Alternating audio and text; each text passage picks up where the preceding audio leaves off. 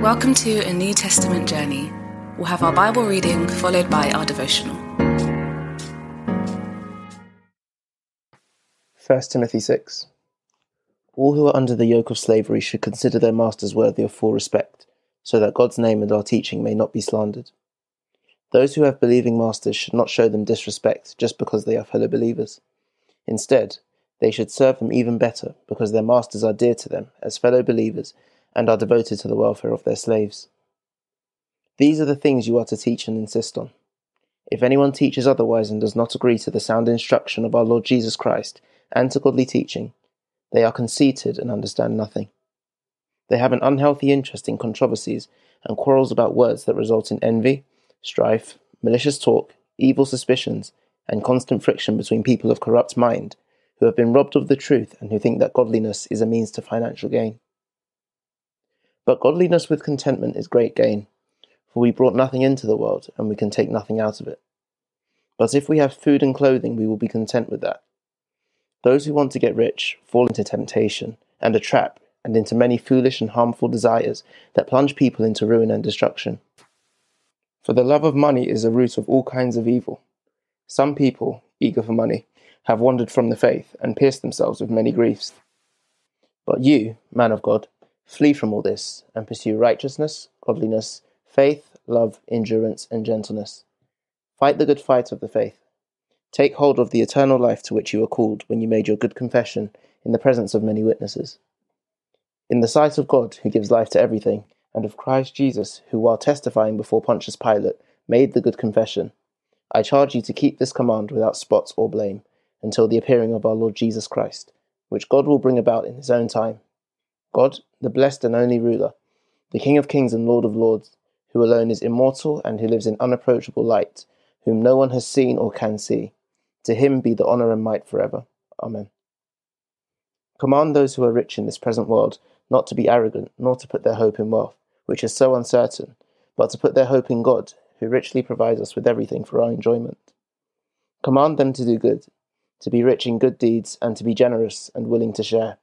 In this way, they will lay up treasure for themselves as a firm foundation for the coming age, so that they may take hold of the life that is truly life.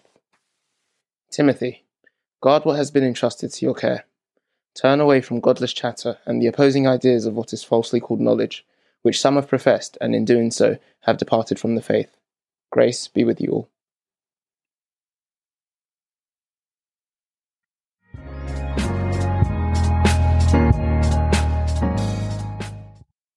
This letter has been waist high in the river of life, cleaning laundry and washing our sweaty skin.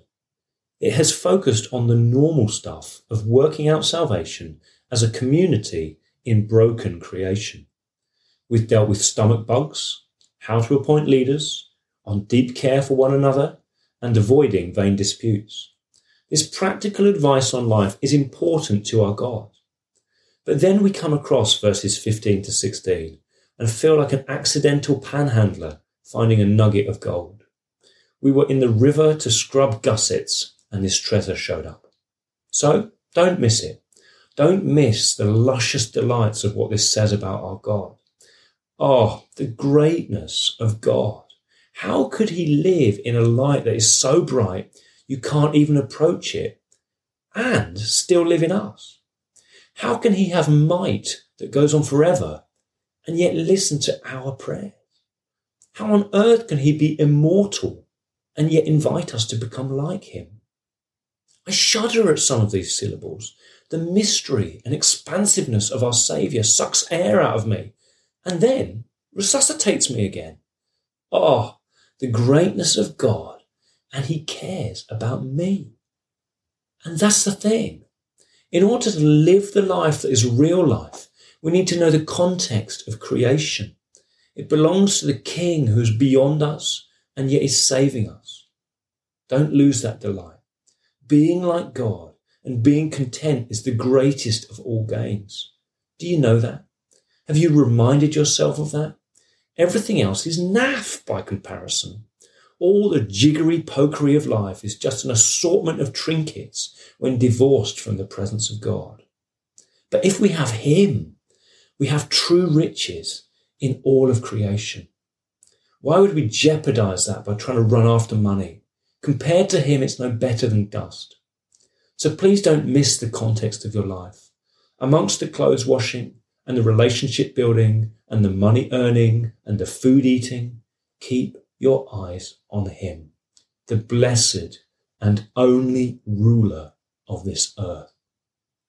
A hulking great vision of God is what brings life and real joy in this world, especially when that unapproachable God reaches out, takes you by the hand, and gives you abundant things to enjoy. Here's a question for reflection. How might God want to expand your vision of his greatness and his generosity?